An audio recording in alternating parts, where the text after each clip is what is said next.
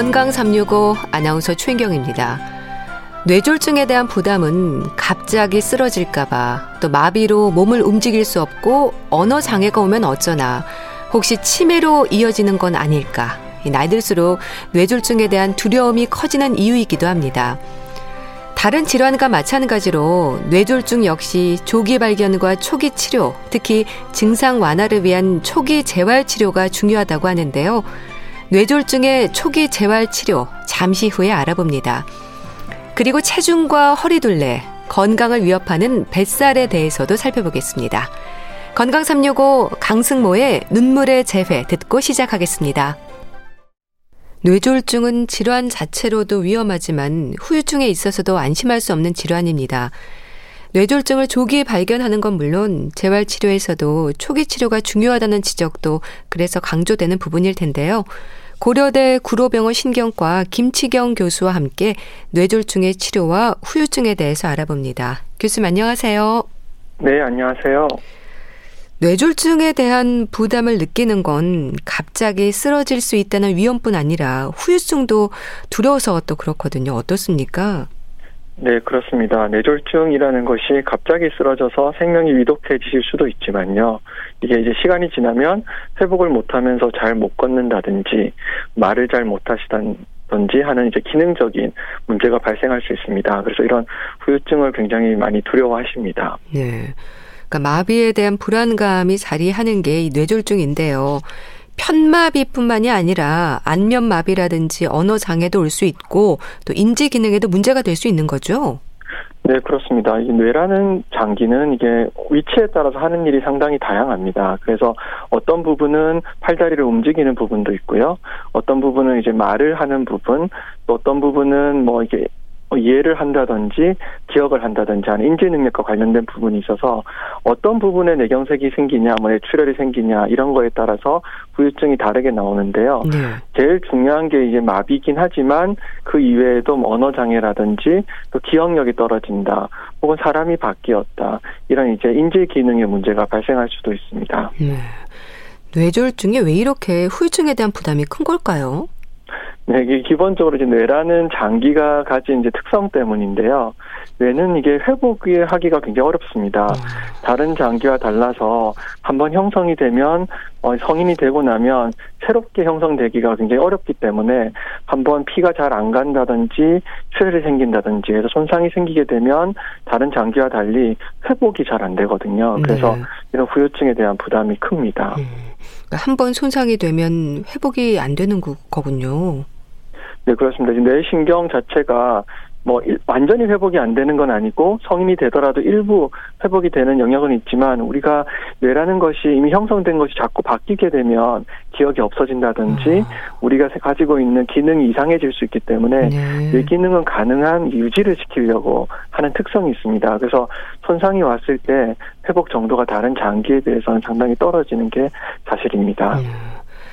다행히 초기 치료로 후유증이 없다고 해도 뭐 반대편으로 뇌졸중이 올 수 있다거나 또 재발에 대한 걱정을 안고 산다는 말도 하거든요. 진료실에서도 많이 느끼는 부분이실까요? 그렇습니다. 이게 한번 굉장히 큰 일을 겪으신 거기 때문에 또 오면 어떨까, 또 재발을 한다는 말이 많기 때문에 걱정들을 굉장히 많이 하시고, 실제로 저희가 외래 진료실에서 가장 중점을 가지고 치료를 하는 것이 이제 재발 방지, 에 대해서는 좋은 치료법이 많기 때문에 예. 저희가 이제 중점을 가지고 치료를 하고 있습니다. 예. 실제 뇌졸중 환자들의 재발률은 어떻습니까? 높은 편인가요? 어, 과거와 같은 경우에는 1년 동안 재발률이 대략 한 10% 정도. 음. 라고 보고가 됐었는데요. 최근에는 점점 이 재발에 대한 치료라든지 뭐 예방법 이런 것들이 개선이 되면서 5%또 뇌졸중의 타입에 따라서는 3%까지도 떨어졌기 때문에 과거에 비해서는 상당히 어 재발률이 떨어졌습니다. 그렇지만 연간 재발률이 10% 5%라고 한다면 평생을 따지시면 상당한 재발률이 있다라고 판단되시기 때문에 예. 관리를 잘 해야 되는 병은 사실입니다. 예. 그러니까 재발 방지를 위해서 노력을 해야 될 텐데요.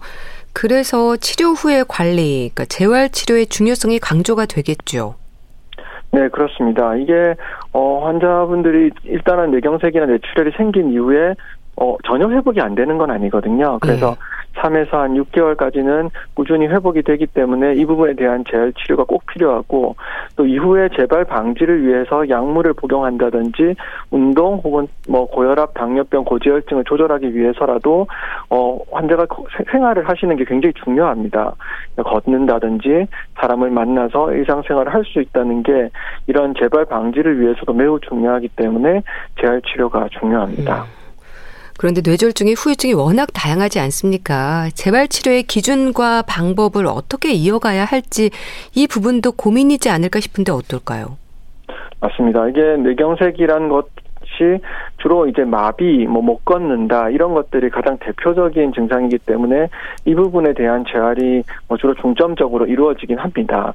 실제 못 걷느냐 못 걷느냐는 차이가 너무 크기 때문에 예. 재활 치료의 가장 이제 중점적인 부분이 주로 이제 하지의 움직임이라든지 또는 이제 손의 움직임, 팔의 움직임 이런 주로는 이제 마비에 대한 재활이 많은데요. 음.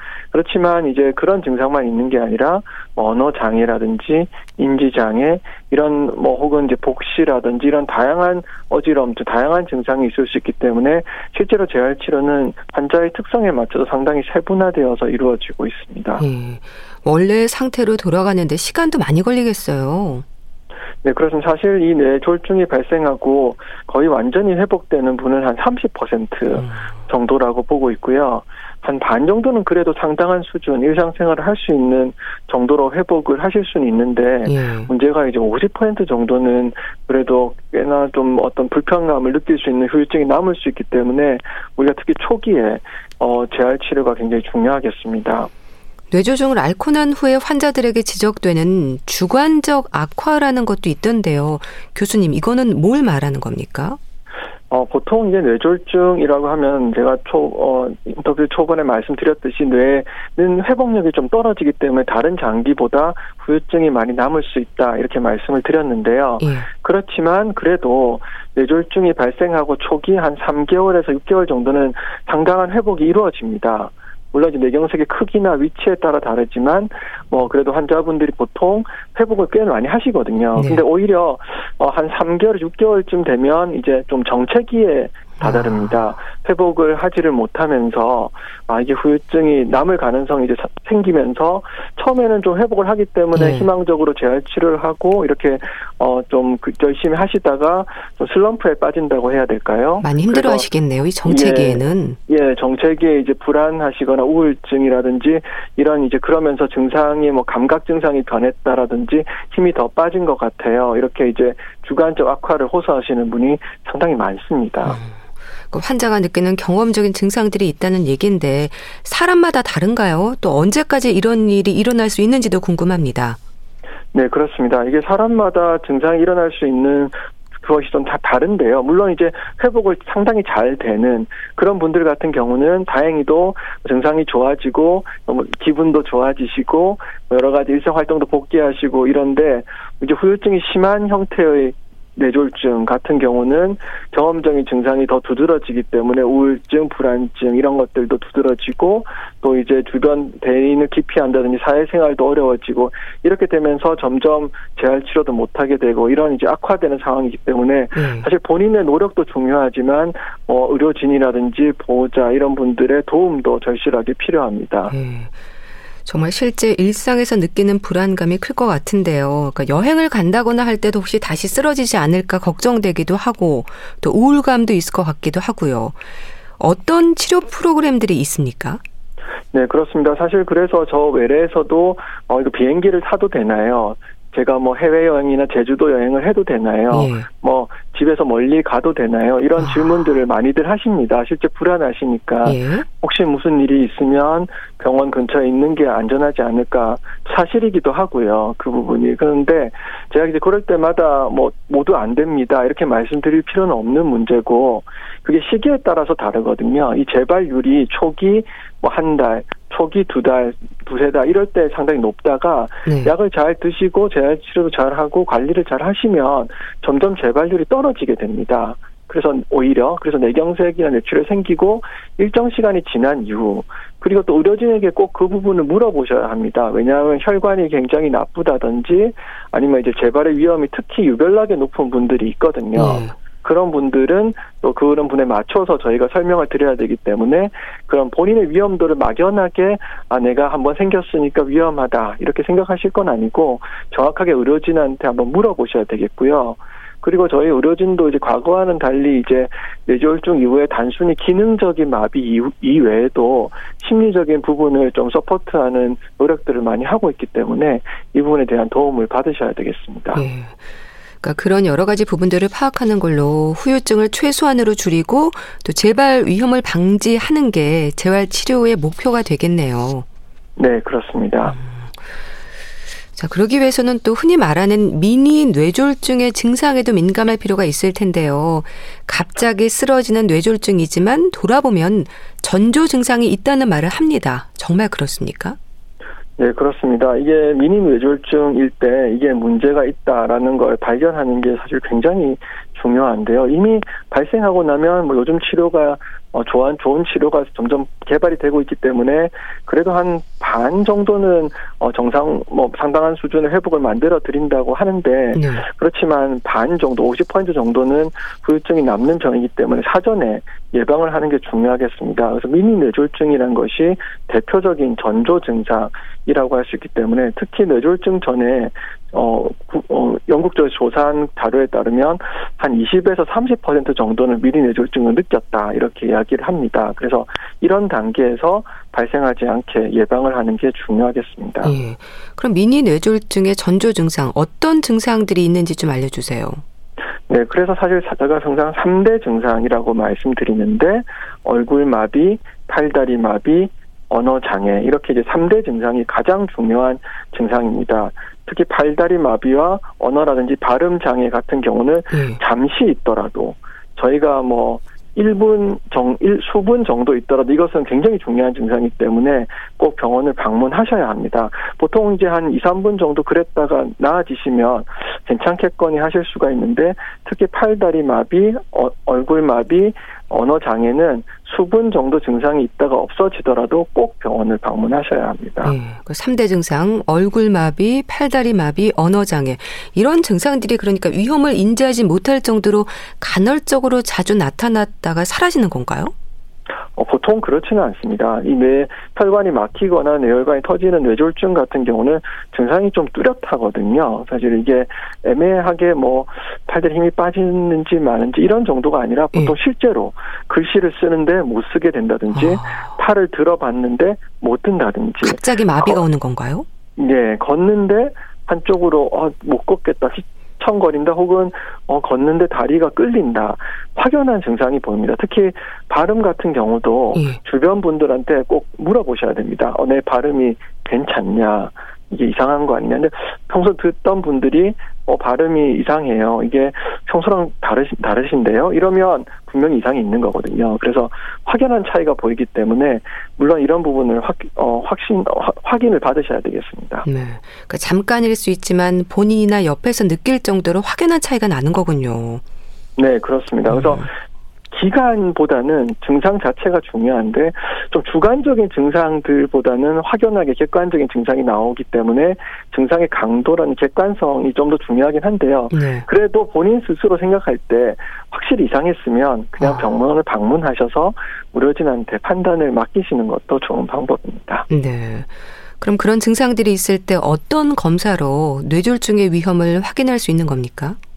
네, 크게는 이제 뇌 영상 검사를 하게 되는데요. 이건 이제 상황에 따라서 MRI가 좋은지, 뭐, 자기 공, 아, MRI가 좋은지 혹은 CT라는 뭐 단층 촬영이 좋은지 아니면 뭐 초음파 검사가 좋은지 이런 것은 이제 의료진의 판단에 따라서 결정을 받으시면 되겠습니다. 그렇지만 이런 이제 전조 증상, 특히 미니 뇌졸중이 생겼다 그러면 꼭 뇌 영상 검사를 해봐야 합니다. 네, MRI와 MRA는 어떤 차이가 있는 건가요? 네, 이게 저기 뇌를 찍는 자기 공명 영상이 크게 두 가지 역할이 있는데요. 뇌 자체를 보는 뇌 실질을 보는 영상 검사가 있고 또 한 가지는 이제 뇌 혈관을 보는 영상 검사가 있습니다. 그래서 뇌를 보는 영상 검사가 MRI라고 할 수 있겠고요. 혈관을 보는 검사가 MRA 라고 할 수 있는데요. 우리가 이제 상황에 따라서는 MRI가 더 중요한 경우도 있고 MRA가 더 중요한 경우도 있는데 보통 우리 이제 어떤 증상이 나왔을 때 뇌가 손상이 왔느냐를 보기 위해서는 MRI를 더 어, 중요하게 생각하고요. 증상은 현재 없어졌지만 뭔가 이유가 되는 혈관에 나쁜 상태가 있느냐를 보기 위해서는 MRA를 찍게 됩니다. 네. 그렇게 전조 증상 때문에 검사를 했는데 실제로 위험 단계에서 발견되는 경우도 많습니까? 어, 사실 전조 증상이 확실하다 이러면 거의 위험 단계에서 발견이 저희는 뭐 검사를 하기 전에도 이미 어, 있을 것 같, 음. 있다 이렇게 생각할 정도로 전조 증상이 확실한 특히 한쪽으로 팔다리 마비, 언어, 어, 얼굴 마비 혹은 확실히 주변 사람이 얘기한 언어 장애 이런 것들이 나타난다면 그것은 이제 확실한 위험이 음. 있다라고 할 수 있습니다.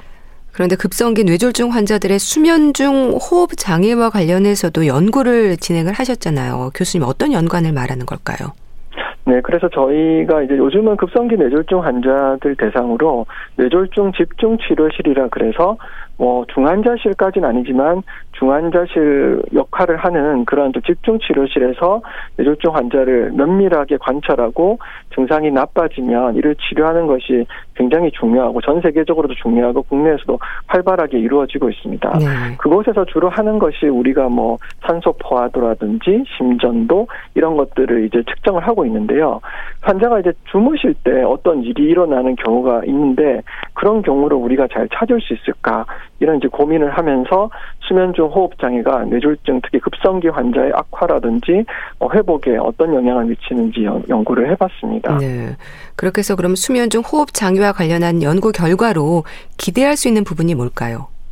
그래서 저희가 이제 수면 중 호흡 장애에 대해서는 어느 정도의 저희가 뭐, 저, 뭐 산소를 일정 부분 공급을 해드린다든지 네. 아니면 호흡 장애가 있으면 그거에 맞춰서 치료를 해드린다든지 하는 어떤 치료 방법이 있고요. 또 이제 이런 수면중 호흡 장애에 대해서 지금까지는 굉장히 복잡한 검사를 시행했어야 되는데 간단하게 심전도만 찍어도 우리가 수면중 호흡 장애를 어, 확인할 수 있는 그런 방법을 요즘 뭐 새로운 그런 분석 방법을 개발했기 때문에 네.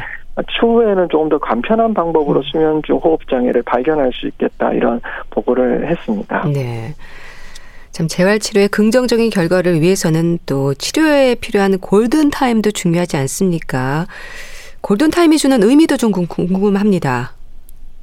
그래서 뇌 신경은 굉장히 취약한 조직입니다. 뇌는 금방이라도 산소라든지 포도당 같은 영양분 공급이 되지 않으면 뇌 신경은 금방 손상이 오기 때문에 우리가 이제 최대한 빨리 혈관이 막혔을 때는 뚫어주고 혈관이 터졌을 때는 막는 이런 치료를 가능한 빨리 하는 게 좋습니다.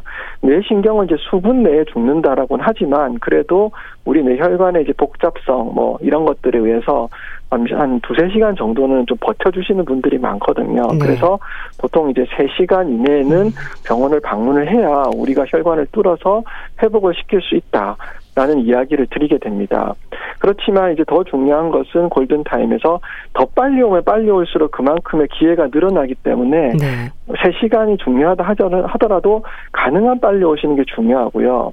다른 또 한 가지는 최근에는 이제 6시간, 12시간 혹은 24시간까지도 골든타임 이야기가 나오는데 그 이유는 이제 병원에 도착했을 때 어떤 환자분들 중에 좀 더 잘 버티시는 분들이 있거든요. 네. 그런 분들을 선택을 해서 치료를 하고 있습니다. 네. 그럼 골든타임 안에 치료는 뭐 혈전 용해제를 투여하는 건가요? 네, 그렇습니다. 보통 이제 혈관이 막힌 경우는 이제 혈관을 뚫어주는 게 사실 시간이 지난 다음에 혈관을 뚫게 되면 뇌를 살릴 수도 없을 뿐더러 도리어 출혈이 생기기 때문에 뇌가 이제 완전히 죽기 전에 이제 뚫어주는 게 중요한데요. 그래서 두 가지 방법이 있습니다. 네.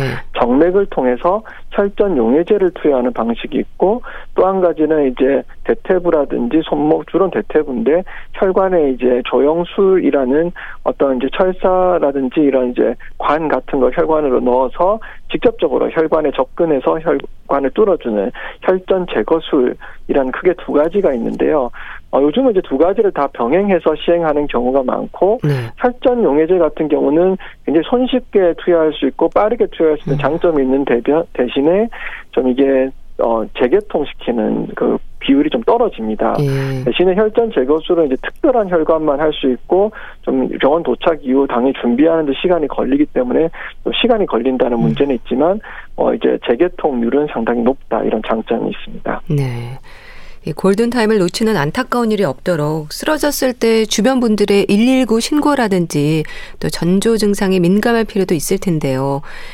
어, 예방을 위한 노력도 중요하지 않습니까? 특히 뭐 생활 습관이나 만성 질환과 같은 위험 인자들에도 신경을 써야 할 것 같은데 어떨까요? 그렇습니다. 그래 저희가 이제 뇌경색약 뇌출혈 같은 이런 뇌졸중의 대표적인 위험 인자로 고혈압, 당뇨병, 고지혈증, 그리고 이제 심방세동과 같은 심장 질환을 말씀을 드리게 되는데 이런 것 중에 하나라도 있으면 우리가 뇌졸중의 위험이 높아지는 것이기 때문에 관리를 잘 하셔야 되겠고요. 예. 당연히 흡연은 하지 않아야 합니다. 그래서 흡연은 하지 않는 방향으로 어, 생활을 바꾸시는 게 필요하겠고 뇌혈관 질환은 어느 날 갑자기 일어나긴 하지만 사실 지난 한 20년, 30년간의 생활 습관이 누적되어서 일어나는 일이고 실제 이 누적된 문제가 회복되려면 또 한 5년, 10년 정도는 걸린다 이렇게 보기 때문에 바로 지금 이 순간부터 충분한 운동과 그다음에 이제 뭐 식단 같은 경우도 좀 탄수화물 섭취나 뭐 콜레스테롤 지방 섭취는 조금 특히 동물성 지방이라든지 트랜스 지방이나 섭취는 좀 줄이고 네. 그리고 야채 섭취를 많이 하시면서 식물성 지방이라든지 오메가 3 함량이 많은 어 저기 뭐 어류 계통의 이제 지방 성분을 섭취하시는 것을 추천드립니다. 네. 뇌졸중의 재발이나 후유증을 걱정하는 분들에게 도움이 되는 말씀이 있다면 짚어주시죠.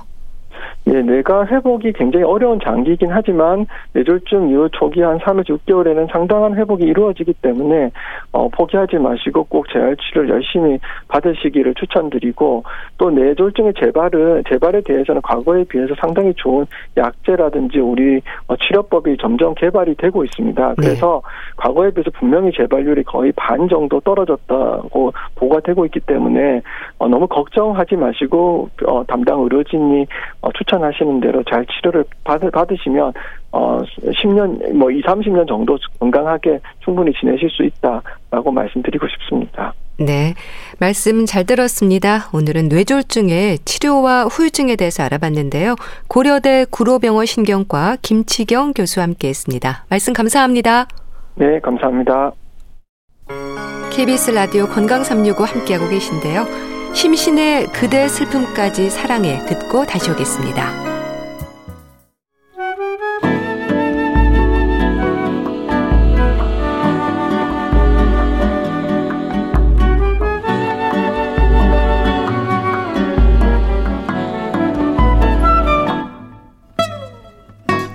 건강한 하루의 시작. KBS 라디오 건강 365. 최윤경 아나운서의 진행입니다. KBS 라디오 건강 365 함께하고 계십니다. 체중과 허리둘레, 특히 나이 들수록 뱃살, 허리둘레에 신경을 써야 한다는 말을 합니다. 당뇨병을 비롯해서 만성 질환으로 관리가 필요한 환자들에게도 허리둘레는 언제나 지적이 되는 부분인데요. 어떻게 이해하면 될까요? 분당 재생병원 영양내과 백현욱 교수와 함께합니다. 안녕하세요. 네, 안녕하세요. 네. 교수님은 어떠세요? 체중계와 좀 친하세요? 저의 경우는요. 아침에 샤워 끝나면 한 번씩 올라갑니다. 비교적 친한 편입니다. 아, 그러시군요. 매일 체중계에 올라가는 습관을 가지라는 말 많이 듣습니다. 어떤 의미일까요? 물론 다이어트를 하시는 분들은 다이어트 목적으로 어제보다 얼마나 감소했는지 매일 체중계로 측정하는 분 많겠죠. 네. 근데 우리가 매일 체중계 올라가는 습관 뭐 적어도 주기적으로 체중을 측정하는 것이 좋다라고 권고하는 이유는 의도하지 않은 체중 변화가 급격하게 있는지 아니면 체중이 지속적으로 뭐 한 달이고 6개월이고 1년이고 증가하고 있는지 혹은 지속적으로 빠지고 있는 것이 아닌지 점검을 하라는 의미가 있습니다. 네. 그러니까 체중 변화에 관심을 가지는 게 중요한 이유가 뭐 의도하지 않은 변화라는 얘기를 하셨는데 그러니까 체중이 갑자기 늘거나 갑자기 줄어드는 건 모두 문제가 될 수 있다는 말씀이신 거죠? 물론입니다. 체중의 급격한 변화는 건강에 심각한 문제가 동반되는 경우가 있을 수 있으니까 관심을 많이 가지셔야겠죠. 네. 예를 들자면 체중이 갑자기 늘었다. 이런 경우에 갑상선 기능 저하 같은 문제가 발생을 하거나 아니면 콩팥이 안 좋거나 간이 문제가 있거나 심장 등의 문제로 심한 부종이 동반되면 갑자기 늘 문제가 되겠죠. 그리고 체중이 감소하는 경우에는 많은 분들이 아마 살 빠졌다고 좋아하기도 할 수 있겠지만요. 네. 항상 기쁜 일은 아니죠. 암이나 기타 심각한 질환의 동반 가능성이 매우 높습니다. 예. 그럼 체중이 급격하게 변화한다는 게 어느 정도의 변화를 얘기하는 걸까요? 일반적으로 급격하게 어, 건강으로 문제가 될 정도라 그러면 보통 6개월에 어, 5% 내지 10% 평소 체중에 예. 한 달에 역시 5% 이상 빠졌을 아. 경우에는 우리가 급격하게 빠졌다고 얘기를 하곤 합니다. 네. 근데 또 체중에 대해서 특히 젊은 사람들은 크게 신경 쓸 필요가 없다는 말도 합니다. 그러니까 타고나길 뭐 뼈가 굵은 사람, 뼈가 가는 사람이 있기 때문에 체중은 문제되지 않는다는 말도 하거든요. 체중과 체형과 체격은 다르게 이해를 해야 되는 걸까요? 많은 걸 말씀드려야겠네요. 예. 우선 첫 번째는 젊은 사람들은 크게 신경 쓸 일이 없다라는 말은 상대적으로 젊은 사람은 활동량이 많고 근육량도 많죠. 따라서 기초 대사량도 높고 열량 소모량도 많으니까 나이든 노인보다는 아무래도 사용하는 게 많죠. 네. 따라서 체중 증가에 크게 신경 쓸 필요 없다라는 뜻이 아닌가 생각을 합니다. 그러나 역시 젊은 사람일지라도 유전이나 생활 습관이나 성별 혹은 뭐 운동 선수 등등에 의한 개인차가 크니까 역시 잘 살펴봐야 되겠고요. 네. 그다음에 체중과 체형과 체격을 말씀하셨군요. 체중 자체는 골격이 아주 크거나 근육량이 많으면은 그 자체가 중량이 많이 나가기 때문에 체중이 아주 무겁게 측정됩니다. 따라서 타고난 뼈가 굵다라고 하면은 그건 골격이 큰 경우가 되겠죠. 네. 따라서 비만도를 판단할 때 체중의 절대적 수치만으로 비만도를 얘기하는 건 적절하지 않다는 말씀을 드릴 수 있겠고요. 체형은 체격과 비슷한 말이기는 하지만 정확히 또 동의어가 아닙니다. 일반적으로 우리가 비만형이다, 아니다 할 때는 체형을 의미하죠. 예. 이 체형이란 건 골격 구조 위에 근육과 그리고 피하 지방이 더해서 외형적인 개개인의 특성을 표현하게 됩니다. 어떤 사람은 통통하고 동글동글하고 이런 것들은 다 체형이겠죠. 근데 이런 체형은 인종, 성별, 연령 등에 의해서 영향을 많이 받게 됩니다. 네. 이에 비해서 체격은 근육과 피하 지방을 모조리 제외하고 골격 자체의 형상과 아. 크기를 의미하게 됩니다. 그러니까 앞서 말씀하신 뼈가 굵다, 가늘다 하는 것은 체격이라고 할 수 있겠습니다. 실제로 체격은요, 성장이 끝난 다음엔 영양 부족이나 질병 등이 있더라도 별로 변화를 많이 받지 않죠. 예. 그렇지만 체형은 영양 상태가 나빠지거나 질병으로 인해서 변화하기가 쉽기 때문에 근육량과 피하 지방의 양의 분포가 바뀌기 때문에요. 비만형 체형에서 저체중 상태로 바뀌거나 혹은 마른 체형에서 비만형으로 얼마든지 변화할 수가 있는 거죠. 예. 근데 아무리 먹어도 살이 찌지 않는 사람이 있는가 하면 물만 마셔도 살로 간다는 말도 합니다. 이렇게 같은 연령대에서도 차이가 있는 건 기초 대사량만의 문제는 아닌 것 같은데 어떨까요? 타고난 비만 인자라는 게 있는 걸까요? 비만으로 가느냐 아니냐 여부는 물론 인종적 차이를 포함해서 유전적인 요인도 있지만은 상당수는 환경과 생활 습관에 관련될 때가 많습니다. 예. 식사량이나 식사 종류 혹은 식사의 규칙성, 식사 환경, 속도, 운동 부족 등 이런 것들이 예가 될 수 있죠. 그렇다면은 사실 물만 갖고는 살찔 수가 없죠. 오히려 적당량의 물을 마시지 않으면 노폐물 배설도 부족하고 피로감이 심해지고 살찌기 쉬워요. 예. 피로감 때문에 운동량도 줄어들고 그래서 기초 대사량도 감소할 뿐더러 또 갈증에 허기로 착각하기도 쉬우니까 체중이 늘기가 일반적으로 쉽습니다. 근데 2000년대 초반에 장내 세균의 군 종류에 따라 그룹에 따라서 지방을 축적하는 체질 여부가 결정된다는 연구가 나왔습니다. 예. 즉 비만인은 날씬한 사람보다 소위 유익, 유익균에 속하는 균주 중에서도 박테로이데테스균보다 퍼미큐테스균의 비율이 아주 높았다는 겁니다. 결국 유전적 요인과 생활 습관 관련 문제가 없더라도 네. 장내 세균에 의해서 비만이 될 수도 있다고 알려진 거죠. 이 경우는 어쩌면 물만 마셔도 살찐다는 말이 아주 그런 것은 아닐 수도 있겠습니다. 예. 말씀하셨듯이 요즘 뭐 장내 세균에 대한 관심이 참 높은데요. 흔히 말하는 유익균과 유해균 이런 문제가 지적이 됩니다. 여기에 대해 좀 설명을 해주세요. 네, 장내 세균 중에서 유익균 그룹은 음식물의 소화를 대장에서 도와주고요. 또 혈청의 콜레스테롤도 떨어뜨리고 독소 생성도 억제하지만은 유해균 그룹들은 독소, 예, 내독소라고 합니다. 네. 독소의 발생을 장내에서 증가시키고 그래서 전신 염증을 유발해서 결과적으로 장 면역력을 저하시키게 되는 결과가 발생합니다. 일반적으로 음 뭐 아주 대충이지만 유익균과 유해균이 대략 8대 2 정도면 장 환경이 건강하다고들 이야기합니다. 예. 근데 2000년대 초반 이후에 발표된 비만과 장내 세균총에 관한 논문들에 의하면 대사작용이나 염증 반응 혹은 유전적 병태 생리 기 전이 서로 서로 다양하게 관련되면서 각각의 개인이 비만인이 될지 아니면 날씬하게 될지 변화를 유발할 수 있다는 것입니다.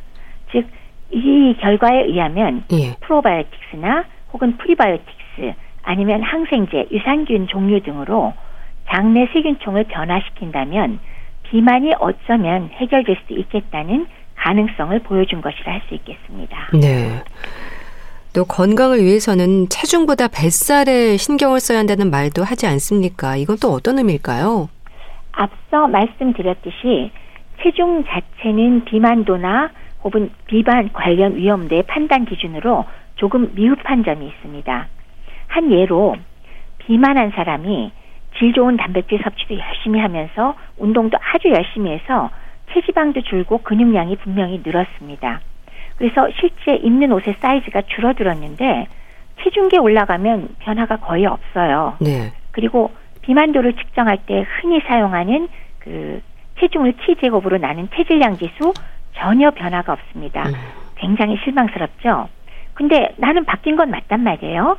뭘 재보면 될까요? 네. 줄자로 허리둘레를 재어보라고 합니다. 허리둘레를요? 그렇죠. 음. 허리둘레가 줄었다는 건 복부 비만이 좋아졌다는 뜻이고 이는 내장 지방이 줄었다는 것을 의미할 수도 있습니다.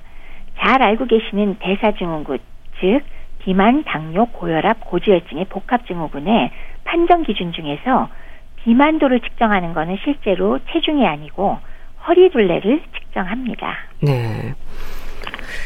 이 건강검진을 하고 나면 체지방률에 대한 기록도 확인할 수가 있습니다. 근데 나이 들수록 체지방률이 같아도 뱃살의 위험은 높아진다는 말도 하거든요. 또 이거는 무슨 얘기일까요? 어, 근육량이 아주 많은 사람이나 저체중의 경우는 앞서 말씀드린 체중과 키만 갖고 판단하는 체질량 지수만으로는 체지방량을 정확하게 판단하기가 어렵습니다. 따라서 이것을 정확하게 판단하기 위해서 생체 전기 저항 분석기기 보통 왜 우리 헬스클럽이나 검진센터를 가면 인바디라고 부르죠. 네. 이 기기나 어, 또 다른 뭐그 음, 넥사라는 기계 등을 사용해서 지방의 비율을 우리가 계산을 할 수 있습니다. 그래서 고전적으로는 남성의 체지방률이 25% 이상 그리고 여성의 체지방률이 35% 이상이면 비만을 고려한다고 미국 내분비학회에서 정의했습니다. 우리나라에서는 조금 낮게 보기도 하기는 합니다. 예. 그러나 체지방률을 측정하더라도 피하지방하고 내장지방을 분류하기는 어렵죠. 따라서 나이가 들수록 문제가 되는 복부 비만 중에서도 특히 내장 비만을 구분하기 위해서는 기본적으로 체중과 키만이 아니고 허리 둘레를 반드시 함께 측정하는 것이 바람직하겠습니다. 네. 그럼 여기서 체지방에 대한 이해가 좀 필요할 것 같은데요. 체지방과 근력은 균형에 신경을 써야 하는 부분이지 않나요? 그렇죠. 그러니까 앞서 말씀드렸듯이 체질량 지수 이외에 체지방 양을 검사하기 위한 방법을 제가 말씀을 드렸는데요. 생체 전기 저항 분석 인바디 기기를 사용을 하건 아니면은 DEXA라는 이중 에너지 엑스선 흡수법을 사용하건 인체의 지방량과 근육량의 비율을 우리가 보게 되는 겁니다. 그래서 그 비율이 지방이 더 많으냐 근육이 많으냐에 따라서 어, 체지방률을 음, 우리가 보게 되는데 네. 당연히 율을 보는 것이기 때문에 근육량이 줄고 지방량이 증가하면 비만으로 진단될 뿐만 아니라 근감소증이라는 문제점들이 많이 발생하게 되니까 균형에 신경을 많이 써야겠죠. 네. 참 나이 들수록 뱃살이 나오지 않도록 허리둘레에 신경을 써야 한다는 거는 많이들 알고 계십니다. 근데 나이 들수록 뱃살이 나오는 건 어쩔 수 없는 일이라는 생각도 드는데요. 근데 마른 체형의 경우에도 뱃살은 있다는 말을 하지 않나요? 나이가 들수록 뱃살이 나오는 건 어쩔 수 없다라는 건 일견 진실이기도 하고요. 예. 노력하면 바꿀 수 있는 거죠. 실제로 여성과 남성 모두 30대 이후에 점차적으로 몸에서 성장 호르몬이 줄어들고요. 또 인슐린 유사 성장 인사가 분비가 감소합니다. 그 결과로 이 두 물질이 지방을 잘 분해하는 물질들인데 몸에서 지방이 분해되질 않고 근육량이 감소되기 쉽습니다. 거기에다 여성은 폐경기가 되면 여성 호르몬이 또 급격히 감소해서 중성 지방이 증가하면서 지방이 축적되죠. 네. 특히 배하고 내장 지방에 집중되지 않습니까? 이런 호르몬 영향 이외에도 나이가 들면 기초 대사량도 감소하지요. 전신 운동량도 줄어들죠.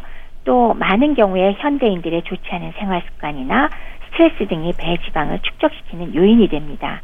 따라서 나이 들수록 뱃살 나오는 건 어쩔 수 없는 게 일견 맞기도 하죠. 예. 근데 이런 뱃살, 복부 비만 같은 것들은 일반적으로 얘기하는 체중과 체질량 지수만으로는 판단이 잘 안 된다고 방금 말씀드렸습니다. 네. 체질량 지수가 정상이면 날씬한 거 아닙니까? 그런데도 주로 복부에 내장 지방이 쌓여 있는 경우에 비만 관련 질환에 여전히 잘 걸릴 수가 있거든요. 네. 이런 경우를 마른 비만이라고 하고요.